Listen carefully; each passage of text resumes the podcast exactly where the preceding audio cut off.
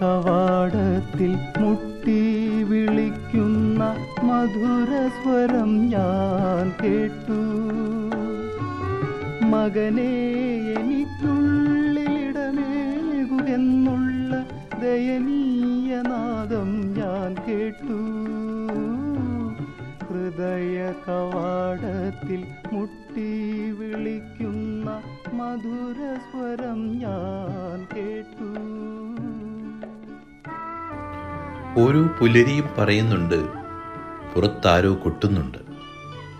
ആരോ കബളിപ്പിക്കുകയാണെന്ന് കരുതി നമുക്കത് അവഗണിക്കാം.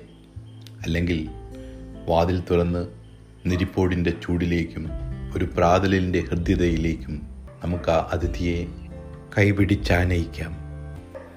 വെളിപാടിന്റെ പുസ്തകത്തിൽ നിന്നുള്ള വായന നമുക്ക് മുമ്പിൽ തെളിയുന്നു. ഇതാ ഞാൻ വാതിലിൽ മുട്ടുന്നു. ആരെങ്കിലും എന്റെ സ്വരം കേട്ട് വാതിൽ തുറന്നു തന്നാൽ ഞാൻ അവന്റെ അടുത്തേക്ക് വരും. ഞങ്ങൾ ഒരുമിച്ച് ഭക്ഷിക്കുകയും ചെയ്യും. മാനവ മാനസം തേടി നടന്ന് കൊണ്ടീവിധം യാചിപ്പതാരോ? ഹീനനാമൻ മനോവാതിലിൽ മുട്ടുന്നതാരെന്നു ഓർത്തു ഞാൻ നിന്നു. ഹൃദയ കവാടത്തിൽ മുട്ടി വിളിക്കുന്ന മധുരസ്വരം ഞാൻ കേട്ടു. വെളിപാടിലെ ഈ സ്നേഹക്ഷണത്തെ ആധാരമാക്കി വില്യം ഹോൾമാൻ ഹണ്ട് എന്ന പ്രശസ്തനായ ചിത്രകാരൻ വരച്ച വിശ്വപ്രസിദ്ധമായ ചിത്രമാണ് the light of the world. ആ ചിത്രത്തിൽ കുറേയധികം കാലമായി മനുഷ്യന്റെ കാൽപെരുമാറ്റമില്ലെന്ന് തോന്നുന്ന ഒരു വീടിന്റെ ഉമ്മറത്ത് ഒരു വിളക്കുമായി നിൽക്കുന്ന യേശു.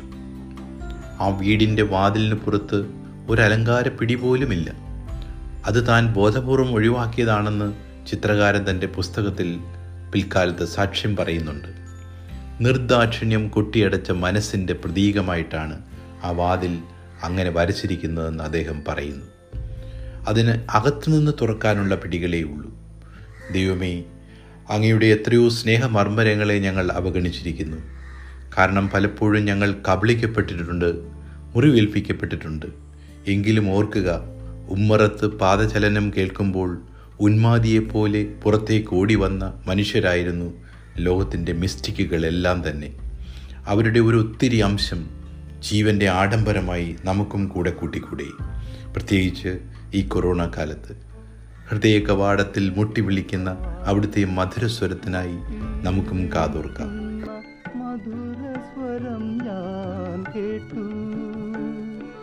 മകനെ എനിക്കുള്ളിലിടമേകുകെന്നുള്ള ദയനീയ നാദം ഞാൻ കേട്ടു.